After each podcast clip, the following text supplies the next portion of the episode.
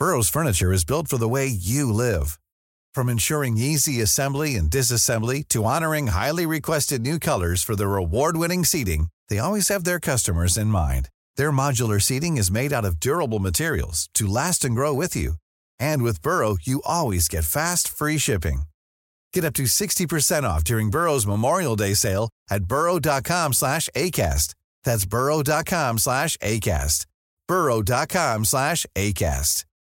Millions of people have lost weight with personalized plans from Noom, like Evan, who can't stand salads and still lost 50 pounds.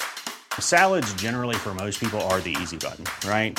For me, that wasn't an option. I never really was a salad guy. That's just not who I am. But Noom worked for me. Get your personalized plan today at Noom.com. Real Noom user compensated to provide their story. In four weeks, the typical Noom user can expect to lose one to two pounds per week. Individual results may vary. Hiring for your small business? If you're not looking for professionals on LinkedIn, you're looking in the wrong place. That's like looking for your car keys in a fish tank. LinkedIn helps you hire professionals you can't find anywhere else, even those who aren't actively searching for a new job but might be open to the perfect role. In a given month, over 70% of LinkedIn users don't even visit other leading job sites. So start looking in the right place. With LinkedIn, you can hire professionals like a professional. Post your free job on linkedin.com slash people today. Aujourd'hui, j'ai décidé de vous parler d'un cas d'exorcisme assez complexe, celui d'Annelise Michel. Si vous avez vu le film allemand Requiem ou encore le plus connu L'exorcisme d'Emily Rose, alors cette histoire vous parlera sûrement, puisque ces deux films s'inspirent librement de ce qu'a vécu une jeune Allemande dans les années 70. Maintenant que vous êtes prévenus, c'est parti pour un peu de culture.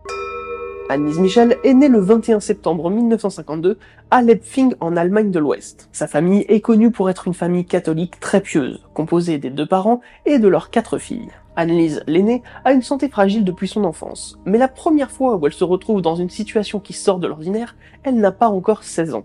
Un jour qu'elle était à l'école, elle semble avoir une absence lors d'une discussion avec une amie. Le soir même, elle commence à avoir de terribles tremblements au point qu'elle ne contrôle plus son corps. Et quand je dis qu'elle ne contrôle plus son corps, c'est qu'elle n'est même plus capable d'hurler pour appeler à l'aide, et va même jusqu'à uriner dans son lit. Évidemment, elle est emmenée chez un médecin qui lui diagnostique une épilepsie. Il lui donne un traitement, mais celui-ci ne semble pas fonctionner puisque la même année, elle continue à avoir des crises. Une tuberculose vient alors s'ajouter à sa liste de maladies et elle est envoyée dans un sanatorium. C'est pendant son séjour dans cet établissement qu'elle commencera pour la première fois à parler de Fratzen. Les Fratzen sont littéralement des visages grimaçants, qu'elle définira dans son journal comme étant des visages démoniaques. Ces derniers lui apparaissent tout au long de la journée, mais surtout lors de sa prière quotidienne. Elle restera un an dans le sanatorium. Différents traitements lui seront ensuite prescrits, mais cette fois pour guérir de la schizophrénie, de la dépression ou encore des troubles dissociatifs. Malgré tous ces problèmes, Annelise retourne à l'école. Son état empire avec le temps. Elle continue à avoir des hallucinations et commence à avoir un rejet de tout objet d'ordre religieux. Cependant, elle continue à aller en cours, réussit à avoir un diplôme et entretient même une relation amoureuse. Il faudra attendre 1973 pour que les parents d'Annelise demandent pour la première fois à un prêtre local d'effectuer un exorcisme sur leur fille. Plus tard, les parents diront que c'est Annelise elle-même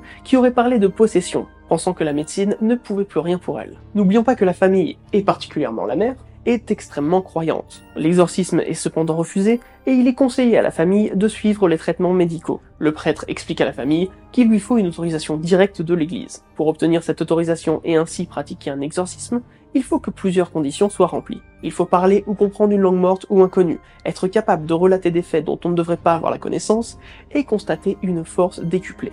Annelise ne remplissant aucun de ces critères, il est logique que l'église refuse. L'année suivante, un prêtre du nom de Arnold Reins examine Annelise et accepte de pratiquer un exorcisme après avoir constaté un cas de possession. Mais sa hiérarchie lui interdit formellement.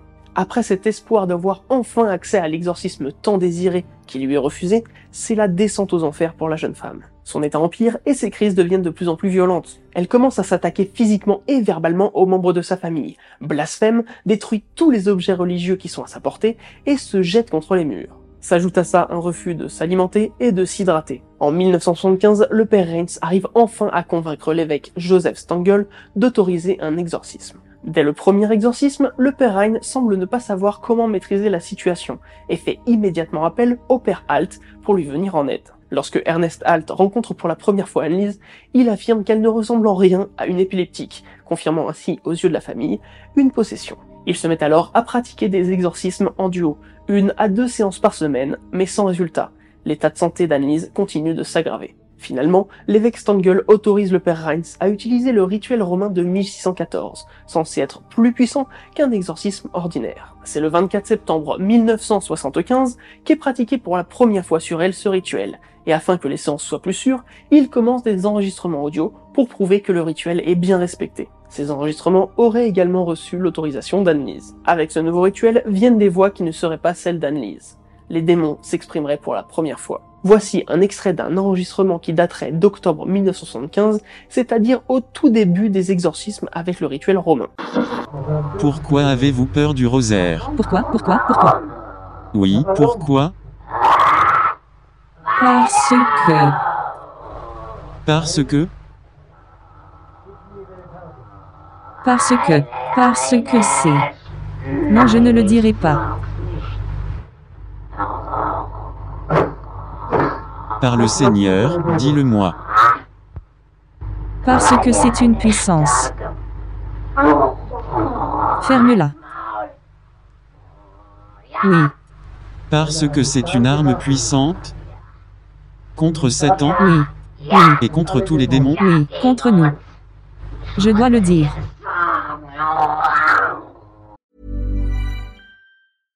Hiring for your small business? If you're not looking for professionals on LinkedIn, you're looking in the wrong place. That's like looking for your car keys in a fish tank. LinkedIn helps you hire professionals you can't find anywhere else, even those who aren't actively searching for a new job but might be open to the perfect role. In a given month, over 70% of LinkedIn users don't even visit other leading job sites. So start looking in the right place. With LinkedIn, you can hire professionals like a professional. Post your free job on linkedin.com/people slash people today. Millions of people have lost weight with personalized plans from Noom, like Evan, who can't stand salads and still lost 50 pounds. Salads, generally, for most people, are the easy button, right?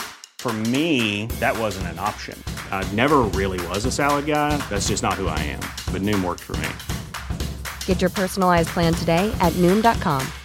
Real Noom user compensated to provide their story.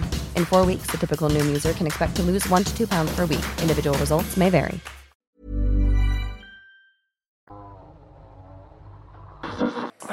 Le contact avec des voix qui ne semblent pas être celles d'Annelise conforte les prêtres dans l'idée d'une possession démoniaque. Pendant certaines séances, il fallait jusqu'à trois personnes pour la maintenir tant elle se débattait. Ils ont finalement pris la décision de l'attacher pendant les séances d'exorcisme.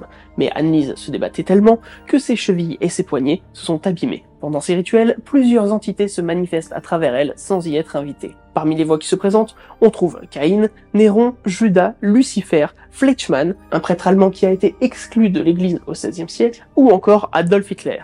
Rien que ça. En bref, que des figures qui, pour une jeune croyante allemande, représentent le mal ou le péché. Les séances continuent à un rythme effréné, ce qui représente évidemment des dizaines et des dizaines d'heures d'enregistrement audio. Voici des extraits où Caïn puis Fleischmann auraient pris le contrôle d'Annelise. Au nom du Dieu Tout-Puissant, du Père, du Fils et du Saint-Esprit. Je suis Caïn. Au nom du Dieu Tout-Puissant. J'ai tué mon frère.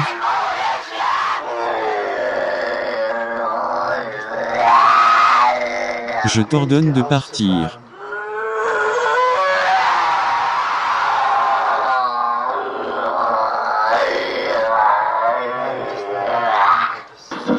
Qui êtes-vous? Judas Non. Fleischmann? Oui. Je dois partir maintenant. En enfer? Oui. Tu sais ce qu'il te reste à faire? Oui.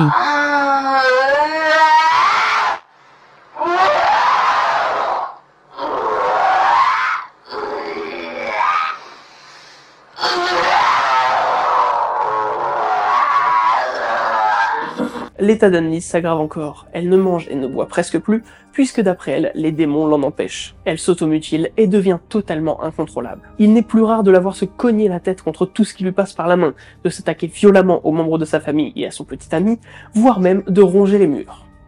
Oui, les murs. Un jour de juin 76, elle aurait pratiqué la génuflexion plus de 600 fois d'affilée sous la pression des démons. Cet exploit lui vaudra quand même une rupture des ligaments des genoux, l'empêchant maintenant de se tenir debout. Fin juin, Annelise aurait demandé au prêtre l'absolution avant une séance d'exorcisme, qui sera alors sa dernière. Son calvaire prendra fin dans la nuit du 30 juin au 1er juillet 1976. Annelise souffrait alors d'une pneumonie sévère accompagnée de fortes fièvres. Une sévère dénutrition et une importante déshydratation la laisseront complètement amaigrie. Entre 75 et 76, ce seront près d'une cinquantaine de cassettes qui seront utilisées, soit un peu plus d'une par semaine, sur un total de 67 exorcismes en 10 mois. La haine vous anime. La paix n'est pas en haut. La haine ne vous donne pas la paix. À cause de la jalousie des autres anges, Vous n'aurez jamais la paix.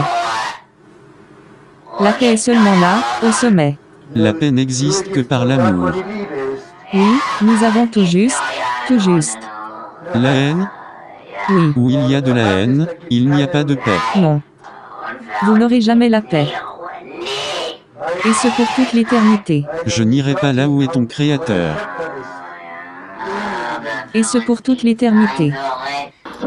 Le 1er juillet, le médecin de famille est appelé pour constater la mort de la jeune femme de 24 ans. Ne pouvant affirmer qu'il s'agissait bien d'une mort naturelle, le bureau du procureur de la République est prévenu et il décide d'ouvrir une enquête. C'est en mars 1978 que débute le procès contre les deux prêtres et les parents d'Annelise pour homicide par négligence. C'est d'ailleurs grâce à ce procès que l'histoire d'Annelise sera aussi connue. Si le médecin avait immédiatement prononcé le décès, personne n'aurait entendu parler de cette affaire. Certains journalistes qualifieront ce procès comme étant le plus médiatisé en Allemagne après celui de Nuremberg. Lors du procès, les prêtres sont défendus par un avocat payé par l'église, alors que les parents ont leur propre avocat. Les lignes de défense diffèrent. D'un côté, les parents d'Annelise plaident le fait que l'exorcisme n'est pas illégal en Allemagne, et donc ils étaient dans le droit de l'utiliser. Et ils demandent également à ce que l'on respecte leurs croyances. De l'autre côté, la ligne de défense de l'église est simple. Annelise était possédée par des démons, dont elle aurait été libérée juste avant sa mort. En gros, c'est comme si un agresseur disait « Oui, oui, je l'ai poignardée, oui. Mais quand je suis parti, elle était encore en vie. » Les accusés ont avancé l'argument selon lequel Annelise sentait très fort à cause de sa possession démoniaque. Mais bon, si tu dors dans ta piste, il y a moyen que tu sentes fort.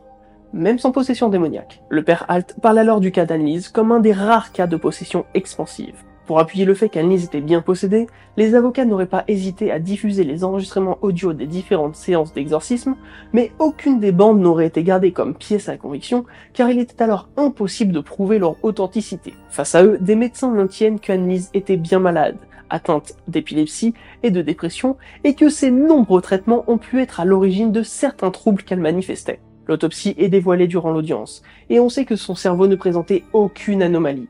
Le médecin légiste a conclu à une mort due à sa déshydratation et à sa dénutrition. Finalement, les prêtres et les parents ont été reconnus coupables d'homicide par négligence et ont été condamnés à 6 mois de prison. Avec sursis. À ce moment-là, vous faites peut-être partie des gens qui se disent mais c'est vachement léger comme peine. On peut imaginer que les enregistrements audio ainsi que la présence et le témoignage d'hommes d'église ont pu laisser planer le doute sur l'institution judiciaire et donc minimiser la peine qui aurait pu s'appliquer sur un cas d'homicide involontaire. L'affaire s'arrête ainsi. Annelise est enterrée par ses parents en présence de ses deux exorcistes et rien de surnaturel ne semble arriver au reste de la famille. En 2005, Anna Michel, la mère d'Annelise, dira « Dieu nous a dit d'exorciser les démons de ma fille. Je ne regrette pas sa mort. » Voilà, je vous laisse évidemment vous faire votre propre opinion sur cette affaire. Ce qui est certain, c'est que le cas d'Annelise Michel aujourd'hui aurait été traité totalement différemment par le corps médical et la justice. J'espère vous en avoir appris un peu plus sur cette sombre histoire. Quant à moi, je vous dis à très vite pour un nouveau moment de culture.